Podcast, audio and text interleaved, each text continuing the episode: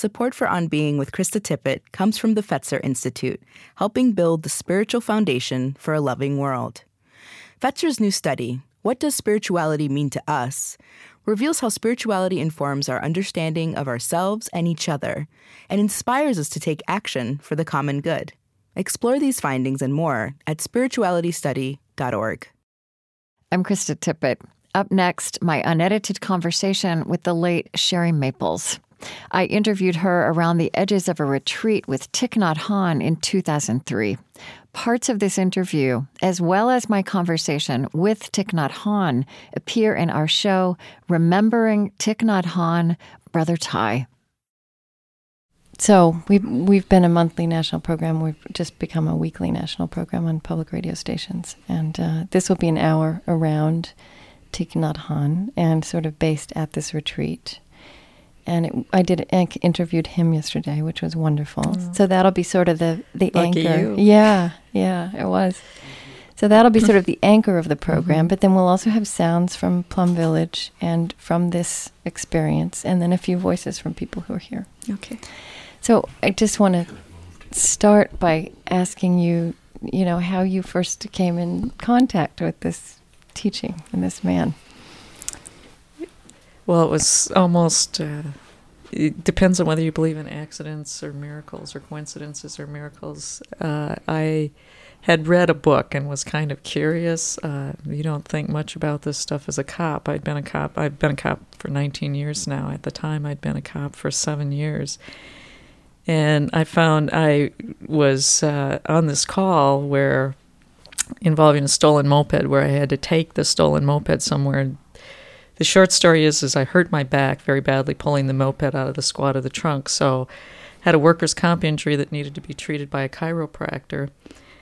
Decided to go to the chiropractor that was closest to the building that I, I started my shift at, my my patrol shift. Uh, which was downtown at the time. So I went to this chiropractor who had a flyer for retreat in Mundelein, Illinois in 1991 on her bulletin board.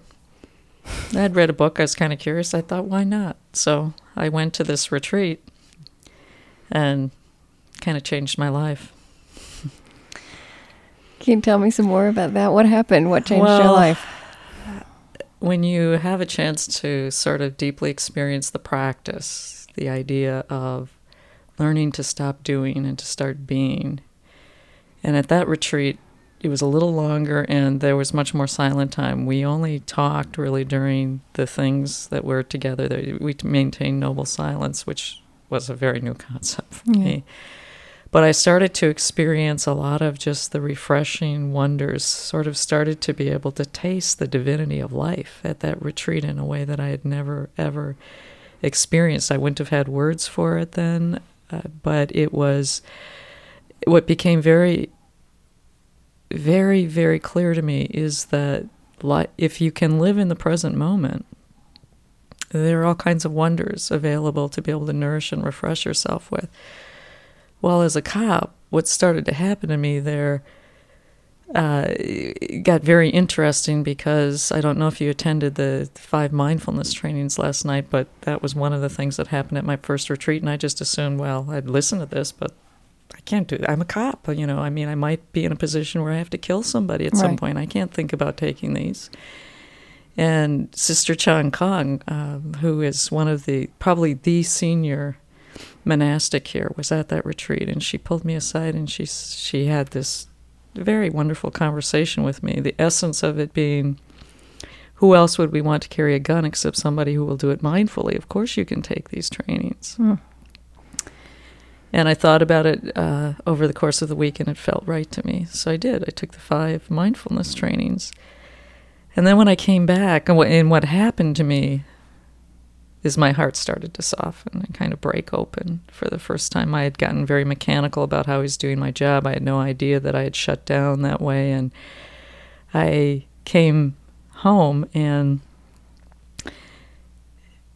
I, I, I go on probably, especially that first week when it was so new and everything felt so fresh. It, I started to understand that in, on a very, very deep level that it's possible to bring this into your work as a cop because as my energy started to change, the energy that I got back from other people started to change, even including the people that I had to arrest and take to jail. But probably the first example of that was is I was on a domestic violence call, and it was one of these calls where I would have just arrested the guy. I would have just, hey, enough's enough. You know, he he was um, felt very strongly about the issue and mandatory arrest. Uh, as a female officer who's had a lot of contact with domestic violence victims, and this was a scenario where breaking up is hard to do, and uh, they were exchanging. They there was a little girl, and they were exchanging custody, and he was kind of holding the little girl hostage, uh, mm. not wanting to give her back to, to mom. And there had been no violence that had taken place, but both mom and the little girl were very scared and intimidated. And ordinarily, I would have said, "That's it," thrown the hand, slapped the handcuffs on him, taken him to jail. But something stopped me, uh, and it was I had just come out of this retreat, and uh, I got the little girl, got him to give me the little girl, took care of her, got her and her mom said, told them just to leave, went back and I just talked to this guy from my heart, and within five minutes, I mean, I, have got this big gun belt on. I'm about five three, right? And this guy's like six six, and he's bawling, you know. And I'm holding this guy with this big gun belt on and everything, and he um, he was just in incredible pain, and that's what, what that's what I started realizing we deal with is misplaced anger because people are in incredible pain. So I ran into him three days later in a little store on Willie Street where I lived at the time, and this guy comes, he sees me off duty, he picks me up, gives me this big bear hug, and said, You saved my life that night. Thank you. And so when you have experiences like that and you start to realize, well, what am I doing different here? I mean, really, it's about softening your heart. When you're a police officer and you do this work, you need to find a way to be able to maintain both the compassionate bodhisattva within you and the fierce bodhisattva right. and know when each is called for and how to combine the two. And once you start down this path, it's possible to learn that. And uh, that was the beginning for me. It was very powerful, very wonderful. And have you been able to maintain that? Now, how, this has been 12 years or something, right? It's been, um, yep, 12 years. Well, in the beginning it would it wasn't strong enough for me so it would sort of come and go and I'd still experience these incredible waves but that once you've experienced it you you know you can come back to it. So that that first retreat gave me great hope and great faith in my ability to come back to the present moment and nourish myself in the present moment and be in the present moment. So no I couldn't always maintain it but as my practice got stronger it got easier. And then, you know, I started moving through the ranks. At the time I went to the retreat, I can't remember if I was a police officer or a sergeant, but, and uh, it, eventually it got pretty important to me to find a Sangha, so practice community, because mm-hmm. I was pretty much doing this individually. And then I started being able to extend it in other ways. Okay, how can I build a how can I build a sangha within my police department? How can I make this a family? How can I how can I start thinking about building a place where I get to be who I want to be because they're being who they want to be, where we all support each other in doing that? How can I build an organism within the police department where each police officer, when they're alone, where nobody's looking, represents all of us in a way that we'd feel really good about? And so, of course, I can't talk like this in the police department. I have to translate the language, but I've been a cop for almost 20 years, so I can do that. And um, now I'm the captain of personnel and training. So my job is I hire everybody for the Madison Police Department. I train everybody. I'm in charge of recruiting, hiring, the pre service academy, in service training. So I'm now at a position where I get to do just about everything I want. So I get a lot of opportunities to to do this and to combine. The way I would talk about it is uh, is uh, look, we need certain we don't lose police officers tactically. We've gotten very good at with our equipment, our technology, and our training in terms of uh, from 1950 we've on we the fewer and fewer police officers have been killed in the line of duty. Where we're losing people is emotionally. Um, but Thay talk I gave Thay those statistics. I mean, there are two to three times as many officers killing themselves now as are being killed in the line of duty. And from a training perspective and a risk perspective, if it's preventable, I mean, if it's predictable, it's preventable. So I started thinking about how to move some training resources to uh, emotional areas, and uh, I certainly don't talk about. Uh, but I do. I actually have taught 38 officers the practice of mindfulness in terms of eating, sitting, and walking meditation. Some people who I thought would never be interested, as one of several tools available to them to deal with the stress in their lives and the emotional and biological roller coaster of being a police officer. I mean, we deal with people at their, as somebody once said, at their maddest, saddest, and baddest. Mm. And if you can't find a way to take care of yourself, you're just going to keep responding to the energy that's coming at you and escalate it. Have you seen that help other other police officers as well? I think other police officers that understand that this work has to be done from your heart, that, that it doesn't mean you give up being tough, it doesn't mean you give up your ability to protect people, your ability to go hands on when you need to, but you do it from a place of awareness and softness and compassion, are the people that are happiest doing their jobs and the ones that enjoy it the most. Mm. They're the ones that don't shut down and the ones we don't lose. So from from an organizational standpoint, uh, it it is a very important message to and a very important thing to support in fellow officers. Did you have a hand in making this this retreat happen? Is that right? This retreat was pretty much came about as uh, when I decided to take my practice further in uh, about 2000. I really got much more committed. Uh, so I'd been practicing for nine years, and then I decided I wanted to become uh, a member of the order, a core member of the order, and receive the 14 mindfulness training. So I spent a year kind of getting ready for that and studying with uh, uh, one of the uh, local Dharma teachers and declaring my intention. And then I went out to Plum Village last year. in Vermont or in France? Uh, no, in France. In France. In mm-hmm. France for three weeks, which mm-hmm. was probably one of the most wonderful three weeks of my entire life. And I hadn't realized how much healing I still had to do. You know, as a police officer, you're so often a victim and so often a, an oppressor. You know, you really have to come to to grips with both of those. But it occurred to me when I was out there because it was so healing for me um, to be out there. And uh, I wrote a letter to Thay and put it in the bell because when you want to receive the mindfulness trainings, that's one of the requirements to receive the 14 and become a core member and you you never know if Thay reads this stuff or or what, but I found out since then he reads everything. But he got my letter, which talked a lot about sort of uh, where I'm at with all this, and the next day gave this two-hour Dharma talk on the different faces of love and why it's possible to be a bodhisattva and carry a gun. And I'm sitting in the back of the room, bawling my head off, basically through this whole thing just like um, it, it, was just unbelievable to me. And then I started thinking about, I just started having this image up while I was out there of um, my coworkers, other police officers, holding hands and making, doing walking meditation together, and making peaceful steps on the earth together, and um, just and I'm not even a very visual person, so it was interesting to me that that image popped into my mind a lot. And I mentioned it during working meditation with one of the people. She said, You know, you can make that happen. So by the end of the retreat, I got on the stage with Thay and I asked him if he would do a retreat for police officers. And he said yes, and this is it. It's a great story. it's very moving. yeah Um, have you ever had to um, use force or, God forbid, use your gun since you've begun this training, or face a decision whether or not to? Krista, ask the question. Maybe. Okay. Uh, have you have you had to since you began this training? Have you had to make a decision to use your gun, and and was that different?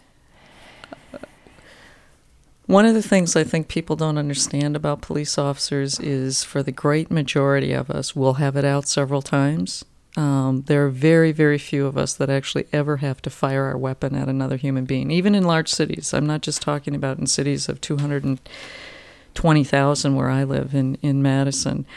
But one of the things that I have found is that although all of us take an oath to be able to do that, if necessary, there are very few people that ever recover from doing it. Very few people that ever recover from doing it.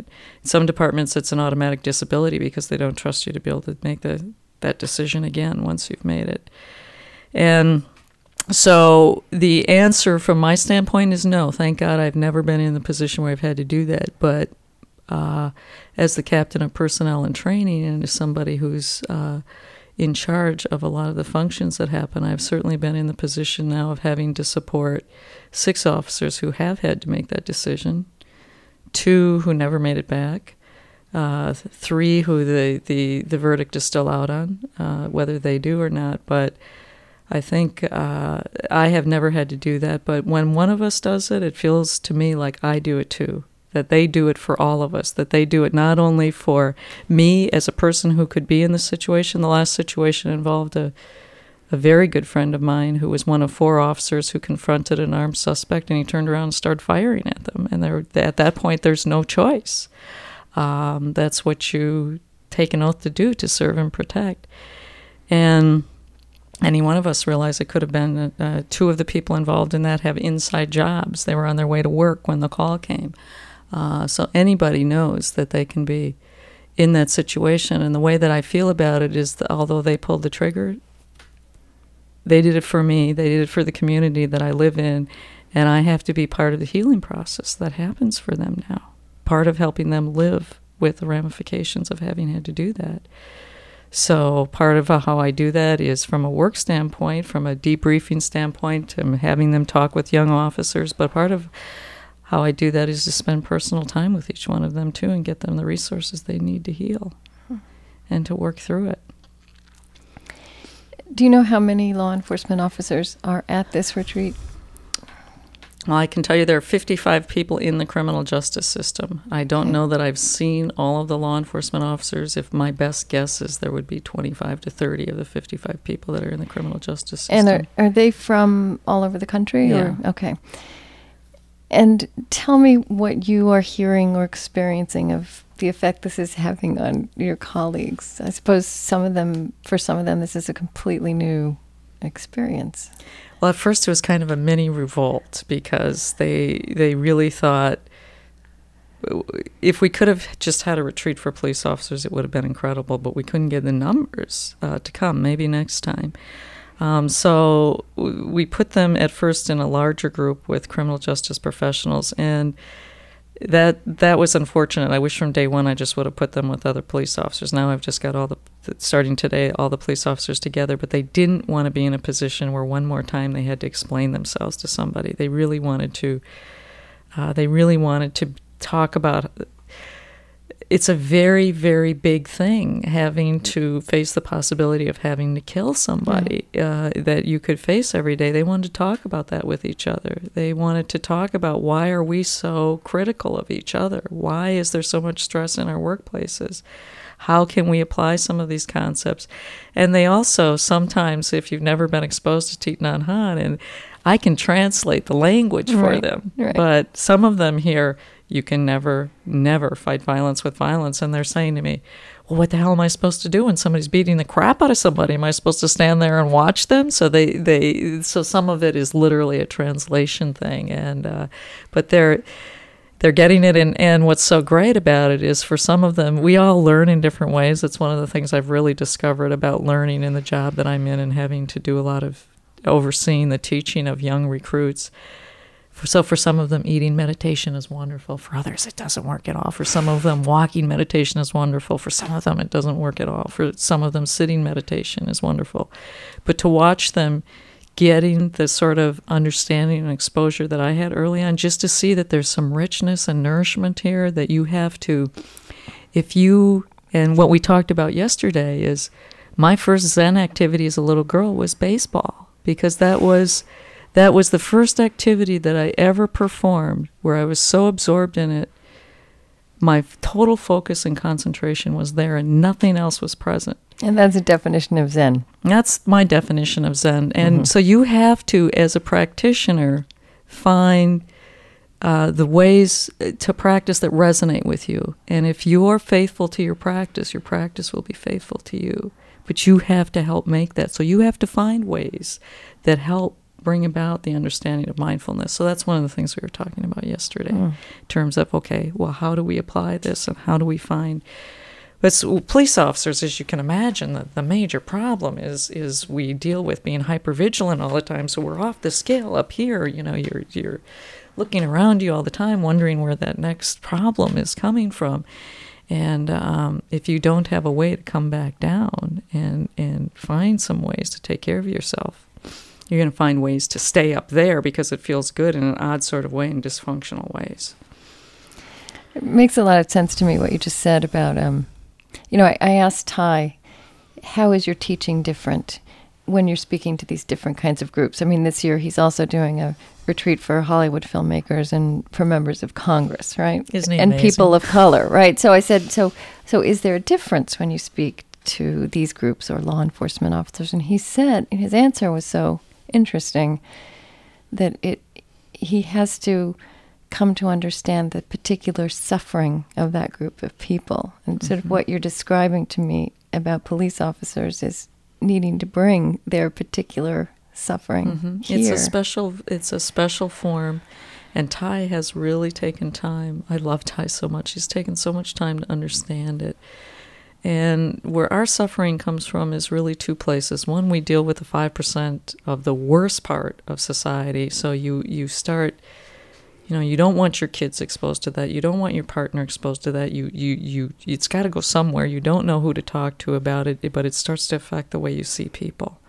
That's one thing. And the accumulated stress of, you know, if you're a young officer and you go to your first accident scene where somebody's head has been rolled over, you go to your first, you go to a homicide scene and you see very grisly details. You go to uh, lots of different things that uh, one incident may not cause it, but um, at the accumulated sort of stuff post traumatic stress is made from.